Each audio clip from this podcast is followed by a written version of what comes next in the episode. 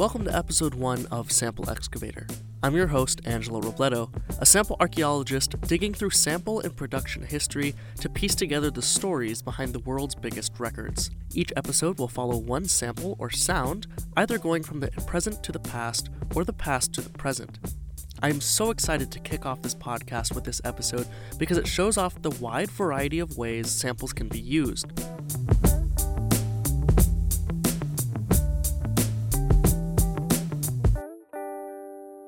This week's sample comes from hip hop group JJ Fad. Originally a quintet in 1985 and one of the first acts signed to Eazy-E's Ruthless Records, it quickly dissolved into a trio.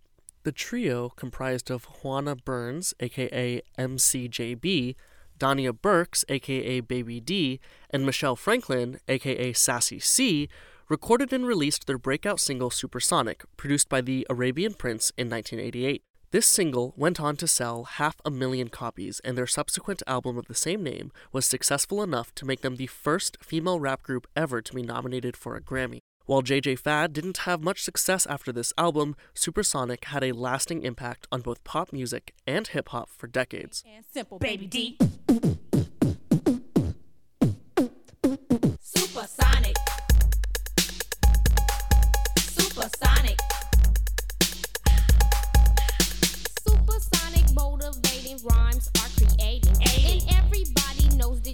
That JJ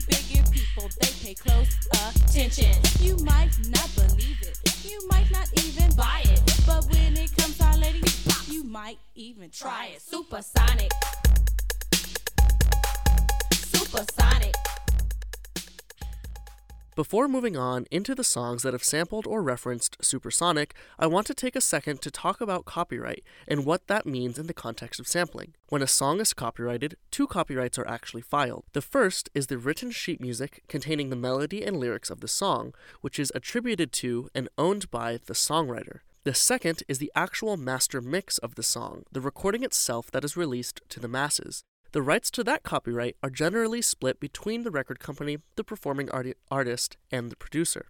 If someone wants to sample a song, they have two options. They can actually splice in pieces of the original recorded material into their music, which is actually what is meant when something is called a sample. Or they can recreate the melodies or drums they wish to use themselves with their own instruments for use in their song, which is called interpolation.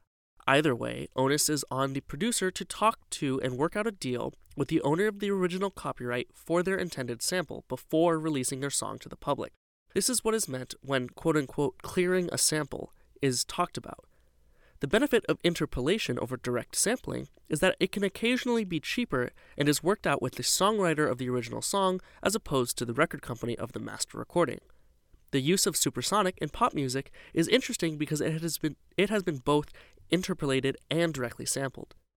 That's enough legal jargon for now, but as we go through episodes, I'll be referring to some of these terms and wanted to clear them, pardon the pun, before proceeding. Back to Supersonic. The first major sample of Supersonic comes from MF Doom. MF Doom is easily my favorite solo rapper of all time. Based out of the UK, MF Doom is a full on supervillain in the rap industry. He is largely underground, but known as your favorite rapper's favorite rapper because of his influence. He produces almost all of his songs and beats by himself, and is largely regarded to have the best and most complex rhyming in rap, hands down. His earlier work from the late 90s and early 2000s is marked by incredible uses of samples, particularly from jazz and blues. This time, however, he samples JJ Fad in his 2004 album Mm Food, which contains songs all centralized around food themes. In the song Hoe Cakes, he chops and loops the opening beatbox line from Supersonic in order to create the drum line for his song. He actually made the beat in 2003, entitling it Jasmine Blossoms, but didn't rap over it until 2004. Take a listen.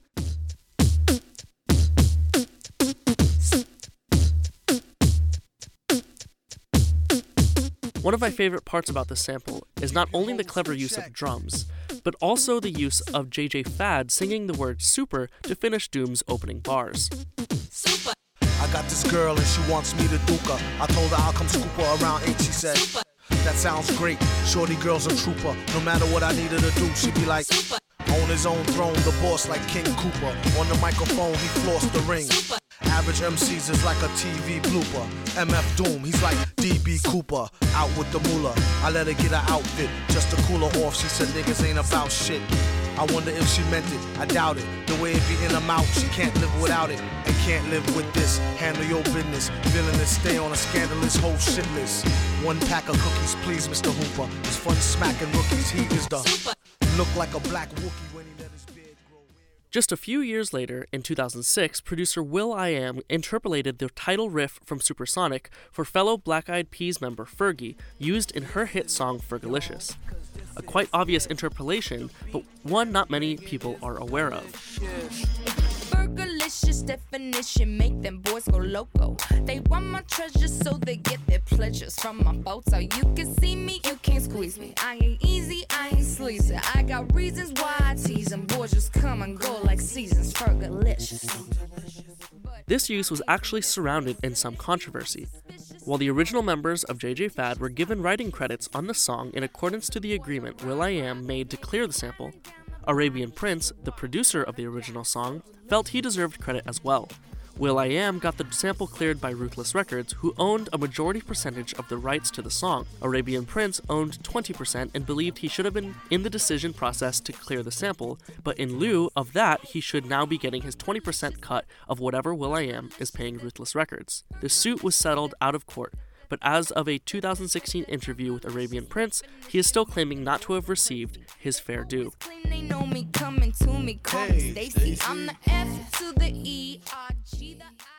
Doom's sample and Fergie's interpolation come from the main body of Supersonic. However, the tail end of the song actually made an even bigger impact. It is the Supersonic section where members of JJ Fad try to rap as fast as possible. They use a mixture of actual bars and random words, all set to a rapid fire 16 note rhythm. Released in a time when rap was slower and more laid back, Supersonic stands out as one of the first time rappers tried to push the speed envelope but still remain accessible to the pop charts. You ran out of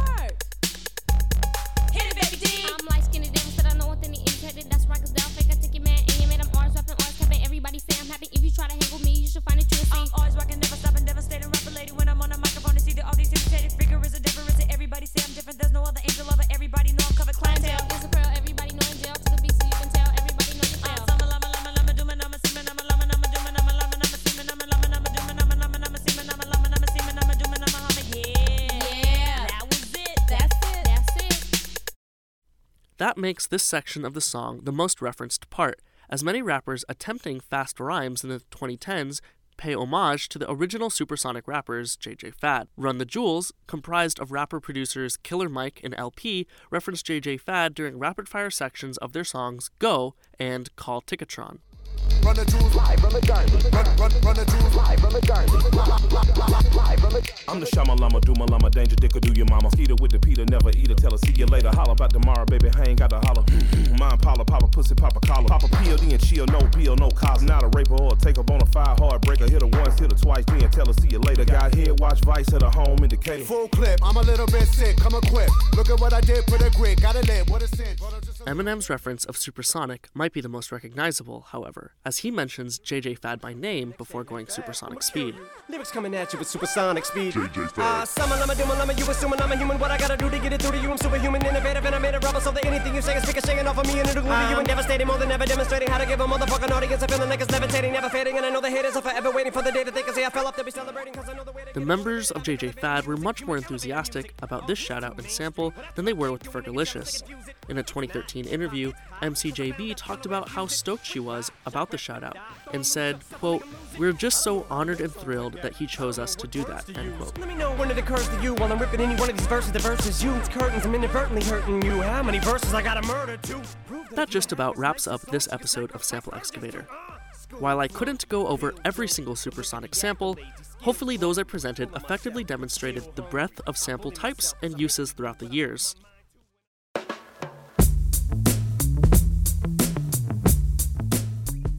You can find me on Twitter and Instagram at idigitfirst, that's I D I G 1 S T, all one word, on both platforms, and you can find the podcast at Sample Excavator on both platforms as well. If you liked this episode, please rate, comment, and subscribe on your preferred podcast streaming service to help others find it as well. Sample Excavator is researched and written by myself and produced by Guy Tannenbaum. The theme song was written and produced by David Ramos. You can email questions, suggestions, comments, and concerns to thesampleexcavator at gmail.com. Songs from today's episode can be found on nearly all major streaming platforms, and links to the articles referenced can be found in the show notes. Okay, as a reward for listening through the end of the credits, here's a sneak peek at one of the songs we'll be discussing next episode. Thanks for listening, and keep on digging.